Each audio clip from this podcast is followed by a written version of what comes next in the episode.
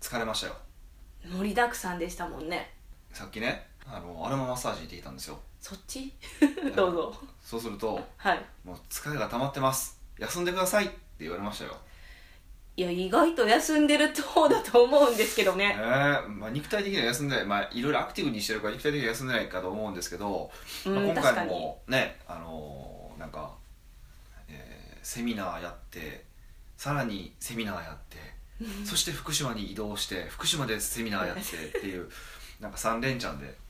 セミナー尽くしでしたね楽しいでしたねもう今回ちょっと本当福島セミナーは楽しかったですよ初めて私も行きました福島にもう俺も初めて、ね東北自体がああ仙台一回行ったことあるかなんか新潟からとかも来てくださって嬉しかったですよねね新潟から来た方とかあの石川から来てくださった方とかえーね石川石川から来てくださ石った川ってあの石川県です石か川県から来てくださった方とか、どう考えても東京にくれた来てくれた方がええやんって いうあ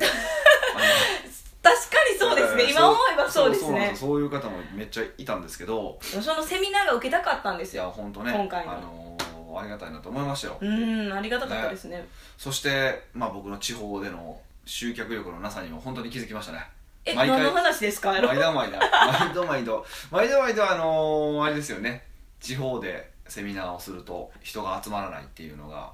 課題なんですけども協力してくれるそうですね今方回がそうそう今回は25人集まったんですけど、はいまあ、ほぼかなり多くの部分をですね、えっと、私のクライアントで美容室のコンサルタント、まあ、美容室を経営しながら、はいその美容室のコンサルタントをしているまあ鈴木さんにご協力いただいたんですけどもう鈴木さんのお客様いっぱい だからね昨日はね美容室のセミナーですよねそうです美容師向けのセミナーだと思いましたよね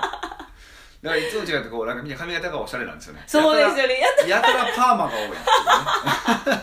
ら清潔感があるなんか感じでしたよねあそうですかなんかね面白かいっなこいいかっこいいというかシュなんッとかしてるというかねそうなんかね面白かったと思いましたファッショナブルやなって本当え職業が違うだけでこんなにセミナー会場の雰囲気も違うんえかってそうですよねちょっと今色思いまがした色が違いますよね本当 ねすごいそれを感じたんだなと思いますし、いやー本当いろいろ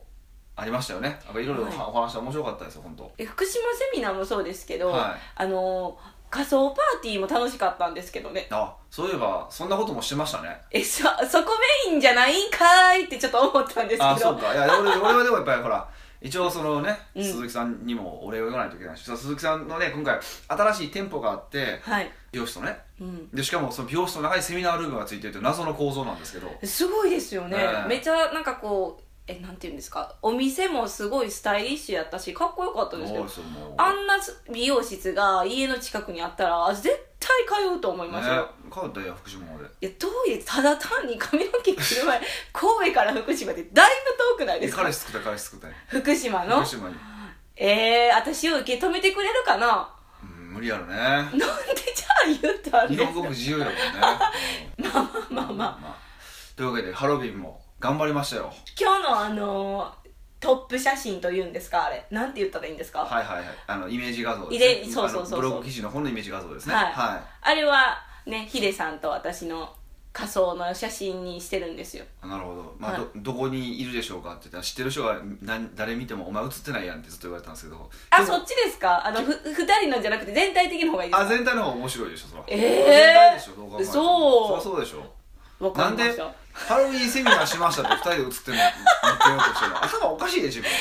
え大丈そう夫そうですかいやなんかこうこんな格好したんやでみたいなそれみんな見たら見たら見れるわなそんなあなんかダメかなってお思って大丈夫です大丈夫ですかダメやったら差し替えればいいだけなんでえちょっと面白いじゃないですか それ差し替えたんや差っして替すえらぐれ言たわっれてるなったらまあそれは面白いじゃんそうなんですよじゃあみんな探してくださいねみたいなそうじゃあね全然分からへんでって言われましたもんねまあ、うん完全に本気でメイクをしていただいて今回あのえっ、と俳優さんとかのメイクをしてくださる方がたまたまねお客さんにいてでその方とでその方がえっと何々映画とかのうんうそのん特殊メイクをしてる人まで連れてきてくれたかねらもう傷口パックリ痛々しかっ痛たけど々しいやつとかねすごかったですねもうあ作んてもらえてなんできてねうえんすごえなんかあんなに事前の準備もこう時間がかかるんやっていうのを初めて知いりましねたあのー特に時間かかったって言ってましたけどうん僕2時間半かかってますか らね そう ですよね何なんですかね私そこまでかからなかったやっぱやる顔のあのイメージ像が違うからですかねそうあのあの僕の場合はほらもともとのモデルがあるじゃないですか、はいモデルの人はどっちかっていうと平べったい顔というかちょっと四角に近い顔なんですよであ僕あどっちかっていうと縦長の顔じゃないですか、はいでそれがあるとよりねそのそのやっぱり怖さとかを作りにくかったって言ってましたへえあそういうのがあるんですねそうみたいですよ、ううんん、だから顔の形が違うから全く同じメイクしても意味がダメなわけじゃないですかうーんえ全く同じにしても顔の形とかが違違ううかからら怖さとかがなかったりするじゃない、うんまあ、怖いキャラじゃないんですけど、はいだってでならへんからずっとこうやってうーんって言って直されましたよ そうですよね、はいもう本当申し訳ないなと思いましたけどえー、来年もしたいですねね来年もしたいんですけどけどなんいですやか本当ね今回衣装代から半端なかったですからねえ衣装代わかるんですけど、はいお直し代が高いのが ちょっと謎なんですけどそうそうそうそうそう衣装代が、えっと5万弱したんですよねえそんなしたんですあ5万か弱ですよあれやばそうそうあほしかもねそれほんまははあのね1万円で買える商品なんですよいえありえへんどういうことぼったくられたってことでじすゃかなくてその海外のものなので届くに時間かかるんですよほとんどの場合おおで1ヶ月かかりますとかなんですよでも衣装買うもうほら2週間前とかやったじゃないですか、はでだからもうその高いのしか買うしかなくて買って5万近くしてでお直し行くじゃないです かまあもう全部何から何までサイズが違うので全部買えるじゃないですかていうかもう向こうそのなお直しのおっちゃんに「えそんな切って大丈夫?」って言われるぐらいえー、そうなったんで一すか回家で測っていったのに「大丈夫?」って言われて不安になっておっちゃんに測ってもらったのあそこは不安になるんでなすねったなっ一た回やったのにならおっちゃんが「完璧な採寸」って褒めてくれましたすごけ どいね褒めてくれたんですけどあのでそれでまた3万近くかかりまして、あありのえない高級なジャケットが1着買えるそうですよ衣装になねってしまいましたとさっていう、まあ、なかなかのねあの、神々の遊びをしましたよねいやなんかもったいないからん誰かにあげたらこうよくないですかああ確かにねもし欲しい方いらっしゃったらあの先着1名ですよそうですねフリーダイヤルにフリーダイヤルしかないからないかフリーダイヤルないけどもあのお問い合わせフォームからいただければ来年使ってもらえだから僕と同じぐらいのか体のサイズ感の方であればはあ確使かえるにとそうです思うんねでえ持ってますかまだあまだギリ持ってますよ、捨ててないですねまだギリ捨ててないですうん捨ててないのでもし欲しい方いらっしゃったらあの洗濯後にお渡ししますん でえそれか質問採用された方にい送らんりやますろかいらんわ絶対いらんわ性別もちゃうかったらびっくりですよもねう絶対もうちょっと違うやつやんそれ違う店のやつやんそ れあえ質問これで殺到するかなと思ったんですけどするかしないですかお前は俺をどういうキャラやと思うとんね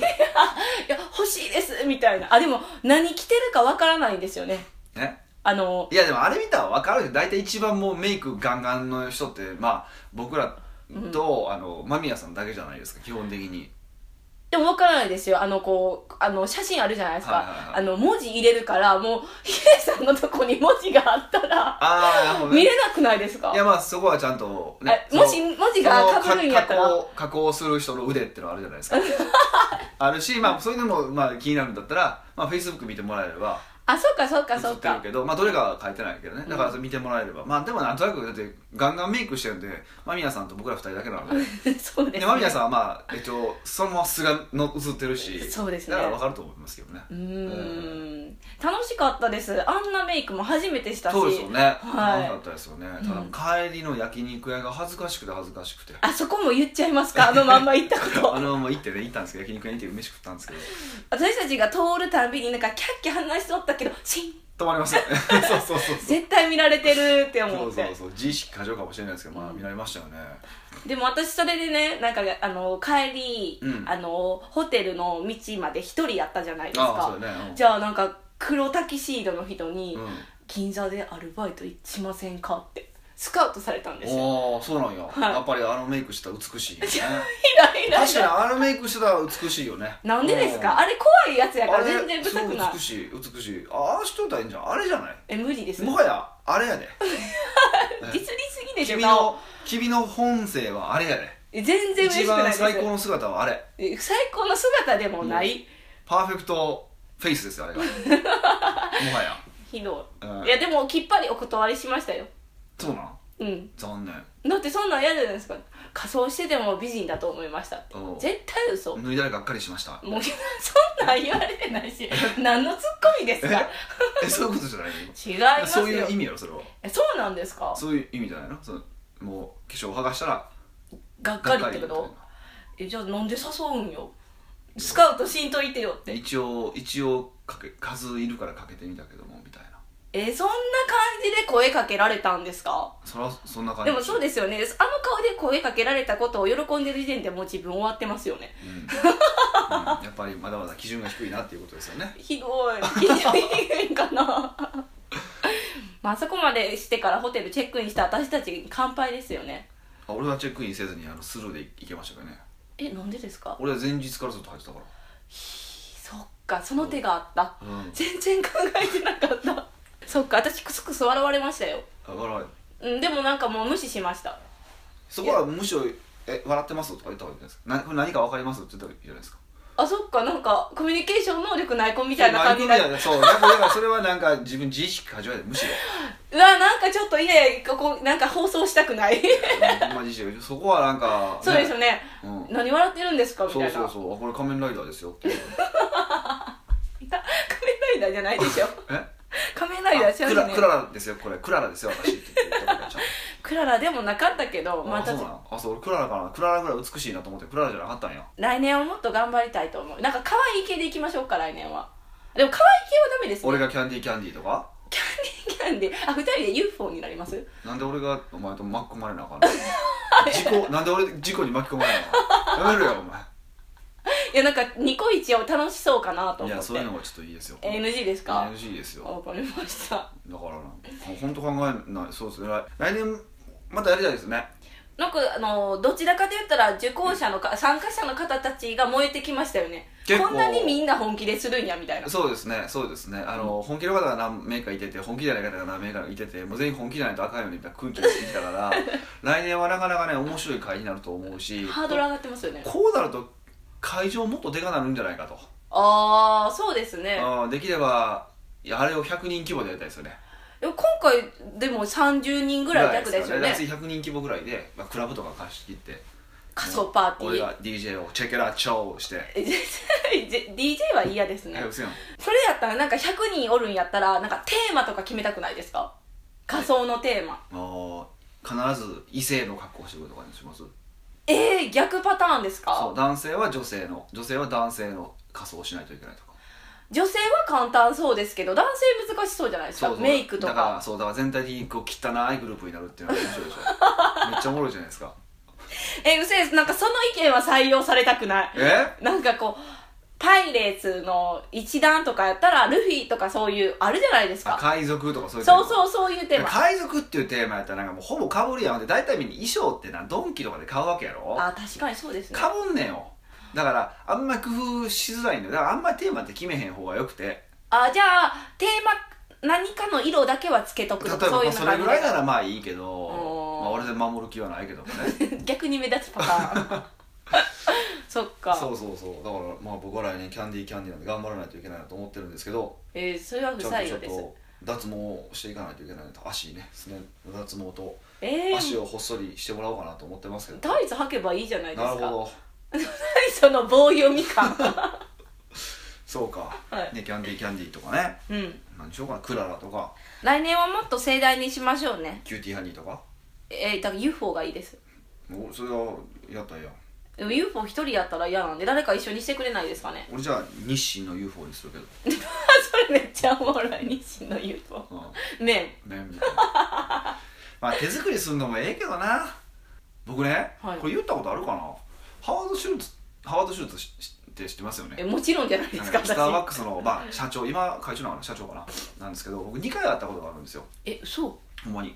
うなんでですかパッとあったわみたいな1回は一回はお店に来たんですよえどうこその俺が働いてるそのスタバにはいバイトしてる時のね、スタバにでもう1個はそのまあスタバで働いてない方は知らないと思うんですけどアンバサダーカップっていうのがあってその年のその、まあ、バリスタの中であの一番こう豆のお何豆とかの知識とかを競うっていう、大会があったんですよブラックエプロンのやつですかあそうそうそうそうそう、あれが多分日本初開催だったんですよ僕らの時がへーでその時に、えっと、僕出場僕第2回出場したんですけど1回目してないですねでその1回目でも応援に行こうって話になって応援に行ったんですようんやっぱ応援に行くからにはやっぱ面白いことせなあかんと思って あのー、あのセイレンあるじゃないですかあのロゴの、はいあの格好して行ったんですよえどうやってとりあえずあの顔とか体まであ上半身も裸じゃないですかはで上半身全部白塗りしていはいで当時ね下にねあのあれい地下のみえ1階の店なんですけどスタバはね、えっと、地下の店に回る寿司屋があったんですよ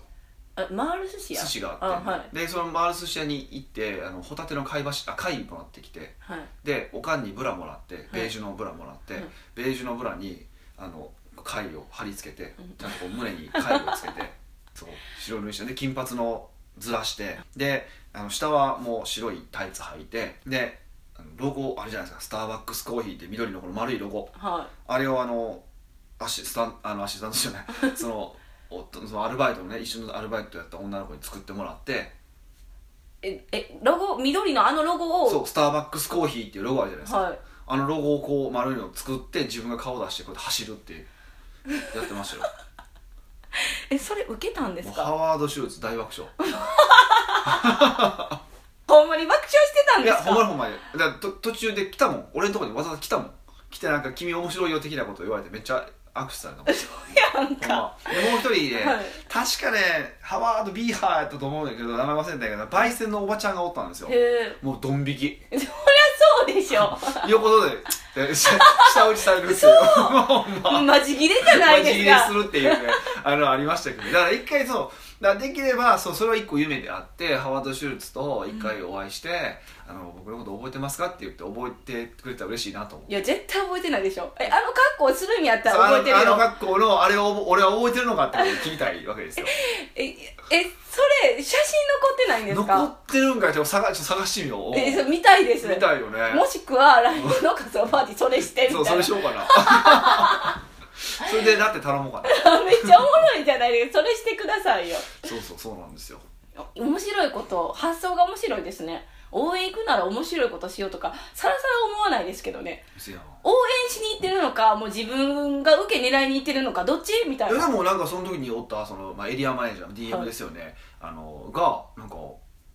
タヌキの着ぐるみってタヌキのタイツみたいなの着てましたよだからそうあの多分そういうそういうやって応援しようっていう多分空気やったんかなんかそんな感じだと思うんですけどねえ今やったら絶対なんかクビになりそうな勢いじゃないですかマジでえそんなこと許されない気がする今そんな厳しいのえ厳しいですそよらあかんわあかんいやでもハワード喜んでたから OK やった それ全ては そこですねででしかもほら今もう今スターバックス経営母体変わったじゃないですかはいサザビーじゃなくなったじゃないですかもう今アメリカのスターバックスになったじゃないですか、うんだはいからそういうのもあって多分今やったらいけんちゃうより自由なんちゃうえー、うんやっぱ厳しいですよへー今サービス業界はもうその割にサービス大したことなくなってきてるけどねちょっとディスりすぎですそれは、 やめてく俺だのアさメリカの順番おかしいけどねですねい何回言うんですか それまあそればっかりやけどもねでまあちょっと来年までなんかほんまやりたいなと思ってるんでぜひあのー来年はね来年もまあできればオープンでね募集しようと思ってうますんで,、んはいで一応ねセミナーもします、まあ、来年もするかどうかちょっと分かんないですけどだってササイレンのやつでセミナーされてももうどっち集中していいかわからあんのロゴロゴ持っとくん大変やからね私後ろに持ってきロまゴしょう持こっうとくやん大っ変やてからあそれで思いました俺た2回目の大会出た時も、はいあのカップの格好で出たわそういえばえそう何そでれロゴのところに自分の顔を持ってきて緑に塗ってやったこと今思い出したそうですね初めてその話は聞きました今思い出したわで、その時は日本人しかいなかったんですけどその豆のせそそれも豆のなんかあの焙煎の人焙煎じゃなくて日本の責任者なんとか陽子さんやったと思うんだけど、にまた下打ちされたけどねもう それを思い出したブラックですまあどうでもいいんでやすけねど、ぜひあの来年のね、えーハロウィンパーティーお越しいただければなというふうに思いますはい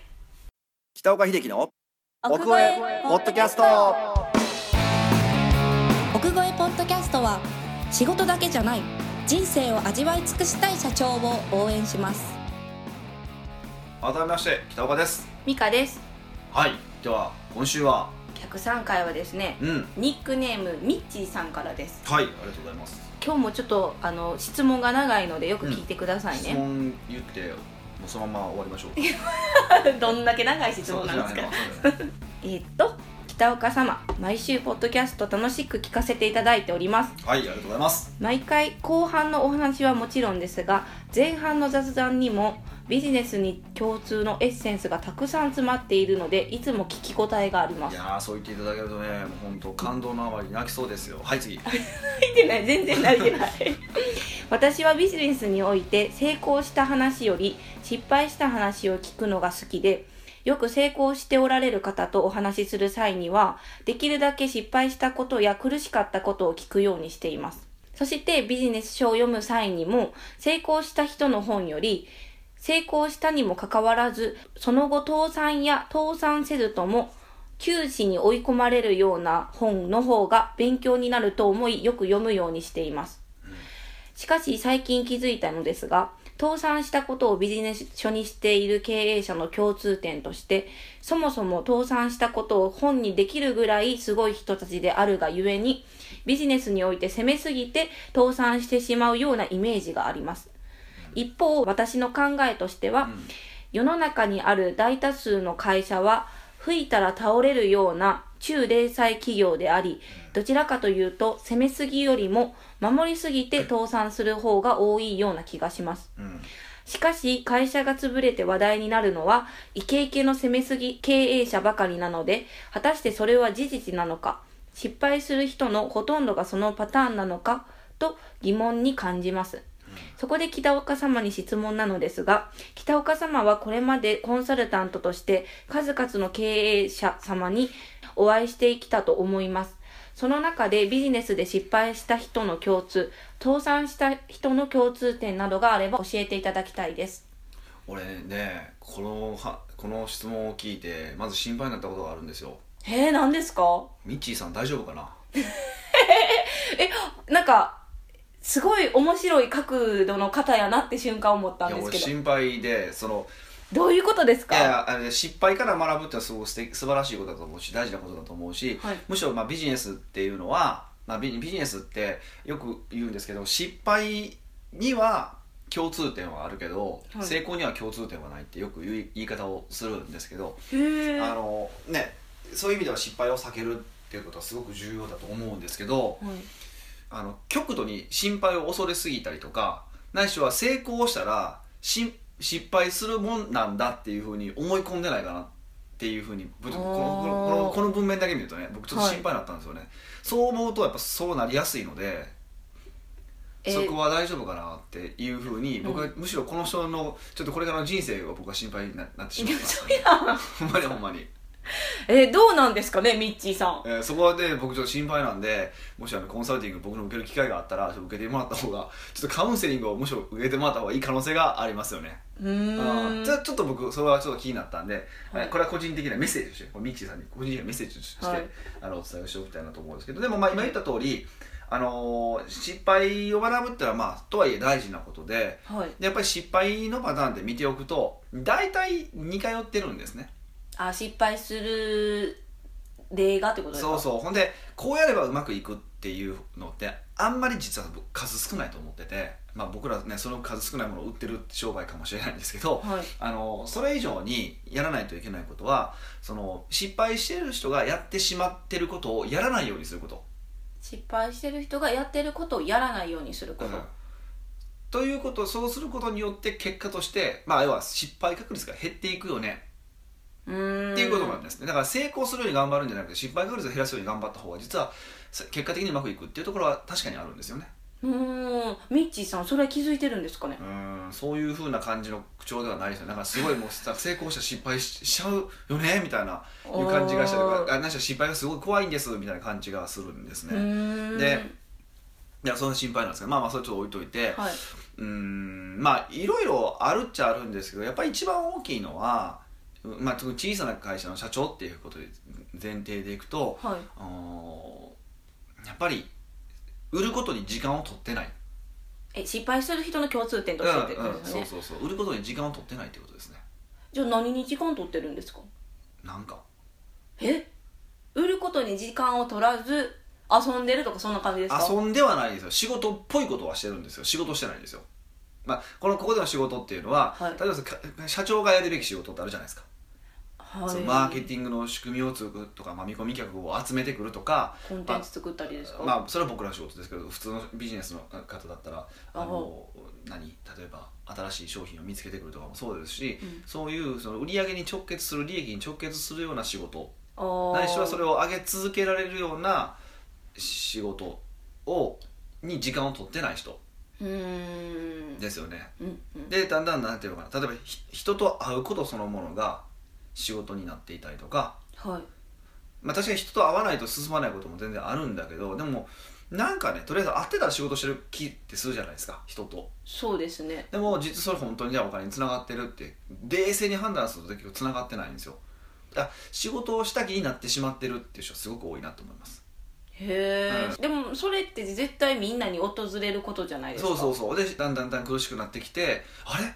なんか儲かってないとかあなんか苦しいなんか苦しいって言ってると言った頃にはもう手遅れになってるみたいなことはうん結構多いですよね、ううんだから仕事してるつもり忙しくしてるつもりあーうん忙しくしたら仕事してるつもえっぽくなるしその仕事の内容を解いてないってことですそかうそう要するにこういうふうに僕よく言うんですけど肉体的疲労と、はいあのー頭脳頭脳の疲労を混同しちゃうんですよじゃあ充実感か肉体的疲労と充実感を混同混同しちゃうんですようんでもじゅ僕らが充実経営者がね充実感を感じるべきなのははい肉体的疲労ではなくて頭脳の疲労なんですようーんでもでもやっぱ肉体的疲労の方がなんかすごい疲れた感があるからやったや感っがた出る感があるから、うん実はそっちの方がなんかなんかこうやった感があって充実感がある感じがしちゃうんですようんで俺はめっちゃ働いてる頑張ってるっていうふうに思いがちなんですけど、はい客観的に見たら全然金につながらない仕事ばっかりしてるよねそれは儲からないよねだから僕らから見たらうん普通だよねっていうふうな人が結構多いですようーんそれってどうやったら気づくんですかねだから自分がやってる仕事をもう一回多分え書き出してもらうと一番いいと思いますあ自分がやってる仕事を書き出す、まあ、今日やった仕事を書き出すでこれはないくら生む仕事なのか全部書いていくっていうーうーんそれでこれが本当にお金に直結するかっていうのを考えていてそうそうそうそうそ直う結しないやつはやめていく自分じゃなくてもなできる人に振っていくみたいな感じでですでか、もとはいえやってしまうのでとりあえず1日2時間なら2時間3時間なら3時間でいいから、はいちゃんとその売り上げに直結する仕事を来週は売り上げの仕組みを作るとかね、うん社長がやるべき仕事に時間を取るって決めてその時間だけはやるとあとはもう今まで通り惰性でやってもいいけど、うんってやればまあ潰れることはないですねまあ潰れることないけどまあ頭脳も肉体的疲労感も半端ない感じですね、うんそうですねそれ一個はやっぱ大きいな売り上げに使わる時間そう売り上げとかまあ利益とか、まあ、要は経営者としての仕事をしていないってことですうこーんれが一つ、でもう一個が、はいあのーサンクコストはいサこれンをやっぱり意識しないっていうことですかねサンクコストとはあのサンクコストってのはこれ経経済学の用語なんですけど例えばプロジェクトに取り組んでしま取り組んでるとするじゃないですかはいでもある時にこうあれこのビジネスって儲かれへんのじゃんって気づいたらそこで撤退しないといけないじゃないですかでも撤退しないといけないんですけどその時に例えばもうそこで、うん例えば2000万ぐらい突っ込んでると突っ込んでしまってるからこの2000万がもったいないと思ってだからとりあえずこれ取り返すように頑張ろう、うんっていうふうにやってしまうのをサンクコストっていうんですようん心理的に考えたらそれはでもそうですよねそうなってしまいますよねそうな自分からなってしまいますよね、はいでも冷静にちゃんと冷徹に見たらこれ多分おそらくそれは相当難しいと取り返すのも難しいし、でっていうふうに考えた場合本来はそれはもう2000万2000万投資してしまった、まあ、時間も投資してしまった、でもそれはもうでもこれで成果が出ないんだったらもうバサッとやめて新しいことを取り組んだ方が成果出やすいわけじゃないですか、はい一から取り組み直した方がでも払ってしまったがためにあのそあのあるんですよね払ってしまったがためにやめられない、そうでやでやめられないからずるずるずるずる自分の時間と労力を割いていくお金も使うし使うしで結果として、うんまあ、会社持たないよねうーんこれ結構多いですこれすんごい多いです社長の変なこだわりによってまあ変なこだわりというかまあ気持ちわからんではないんですけどね、うん走ってしまったものを止めるって相当勇気にま勇気とかそうそう覚悟勇気いるんですよ本当勇気いるんですよでやっぱりね特にやっぱ大きいのがお金だけじゃなくてやめましたっていうふうに周りに言うのが恥ずかしいとかもあるんですよまああとその辞めた時の相手方との関係性まあ、とそんなかそんなどうでもいいことも全部考えるじゃないですか、ことまで はい、うんっていうことになるんですよ、まあ、それでもそれは全部やっぱ心理的仕方がないんですけど、うんでもやっぱこれはここも冷徹に考えた方がいいですよねこうサンコストっていうのはうーん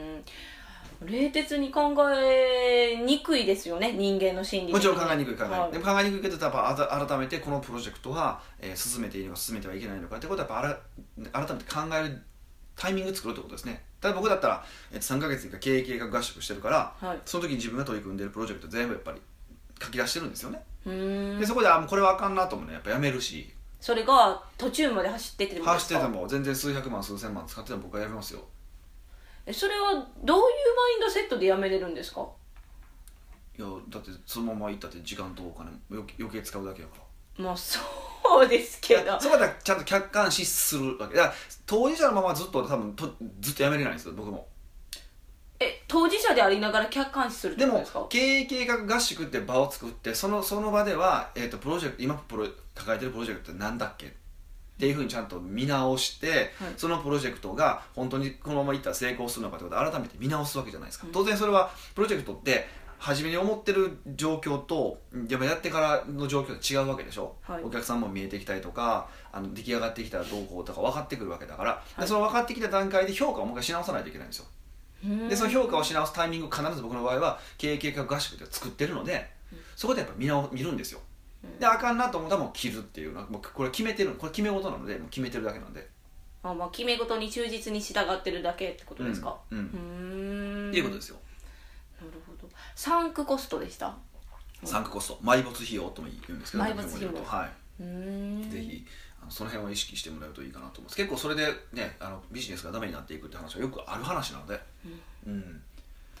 えそもそもなんですけど、い失敗したした人とうん倒産した人ってちょっとわけ違いますか、失敗した人と倒産した人はどういうことですかえ倒産はもう会社自体が潰れてしまった人の共通点じゃないですか、でも失敗っていろんな意味の別にちょっとの失敗も失敗した人ってなるじゃないですか、まあこの話はでもどっちかというとその倒産とかの意味の失敗だと思うんで、うん僕そういう感じで、まあ、そういう解釈でおお話をしたんですよけどもう細かい失敗は僕しまくってますよそう言ったらヒリさんもですか、もう例えばまあプロジェクトがこけたとかね、あのーセール世代変えたけど全然売れへんとかねそのあるわけじゃないですか、はでもそのあんまりまあ全く気にしてないのはもう理由はすごくシンプルで全部失敗っていう言葉は悪くて要は試してみてうまくいかなかっただけじゃないですか全部い、もうテストみたいなイメージそうそう全部僕テスストのイメージでやってます何か新しいことに取り組む時って必ず、トうーんあこのセールセーターうまくいくのからあうまくいかないなうまくいかないからこのセールセーターダメじゃあ次に行こうでしょ、うーんっていうことなんですよねうーんまあそうい言われたらそうなんですけど、人ってやっぱチーンってなっちゃうからなっちゃうだからそれも慣れなんですよだから必ず試す時に気合い入れるぜっていうふうにやるんじゃなくて僕は全部テストやと思ってやってるから初めからそのセットでやるので、まあその意味でいくとこうなんていうか気合が入ってないというかあの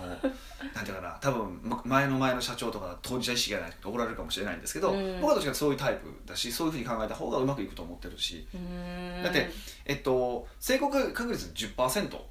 とかだと思うんですよ僕は何でもあのそれこそあの何だっけあのユニクロの柳井さんが一生休入って本書いてるけど、はいい、やほんまそそんな感じやなと思うから、うんだったら9回失敗しようと1回成功できるわけでしょその理屈でいったら。はっていうと早くバーって失敗細かく細かくその小さい失敗をしておけば致命傷にならない失敗をしておけばいうん大きな失敗をしなくて済むわけで,、うーんで何かにこうなんかギャンブルをして大きなそのなんていうかなあのことで成功させようとするとやっぱこれ失敗しますよね、はいまあ、成功する人もいてるんだけどそれは100分の1で成功するだけでうん確率であとの残り99は全部死んでるわけじゃないですかはい盛大な失敗をするわけじゃないですか、うん僕はだから盛大な失敗をしたくないので細々とこういっぱい失敗しておいて1個の成功でペイさせるっていう感じでやってますうーんビジネスに対するスタンスが違いますねそう大僕はギャンブル好きじゃないのでいかにギャンブルしないでこう石橋を叩いてもどうやったら渡らないで済むかを考えるタイプなのでで見えないのによく言われますけど、ね、はいそうですよね僕らはそうやって経営をしてますようーん三つ目とかあるんですかもうないですあ二ついやまあいろいろありますけどまああのまあだからたくさん失敗するっていうのが3つ目ってことですかねうーん細かな失敗をしておくっていうのがだから失敗しておかないっていうのが3つ目ってことになりますかね、うーんまあそんなぐらいじゃないですかね、はいなんかいいつもやったら、はいあのやっぱ成功した話を聞いた方がいいって思ってるじゃないですかい私たちって、でもなんかこう失敗からめっちゃ学ぼうとしてるのはすごいなってなんかお面白い角度の人って本当に思ったんまあ面白いでですすよけ私ど、は今本当精神状態大丈夫かな と何回本も当心配なんで、あ の、はい。こんなんじゃないよってくれたらちょっと安心ですけど、まあね、ぜうんひそうだったらいいなと思いますけども。はいはい。奥越えポッドキャストではビジネスの質問から個人的な質問まで幅広い質問をお待ちしております。質問フォームは奥越えウェブサイトにあるポッドキャストの記事の最後にありますので、そちらより質問してくださいね。はい、というわけでまた来週お会いしましょう。